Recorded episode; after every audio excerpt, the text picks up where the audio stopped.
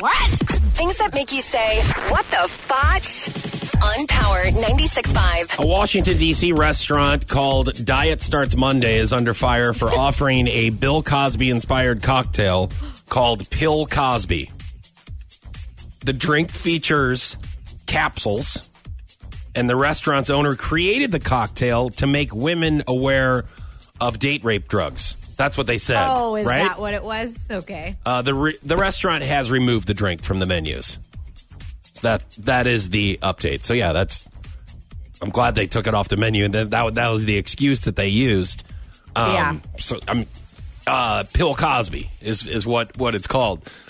Uh, now, if you guys don't know, uh, Sarah's current boyfriend uh, did not have to order a Pill Cosby at all because Sarah just didn't eat on their first date, and I was stressed out. and you had I don't know, I, don't- had two glasses of wine. and like caffeine pills. Or, no, I don't know what kind of. And then you had two glasses of wine, and you passed out in the toilet.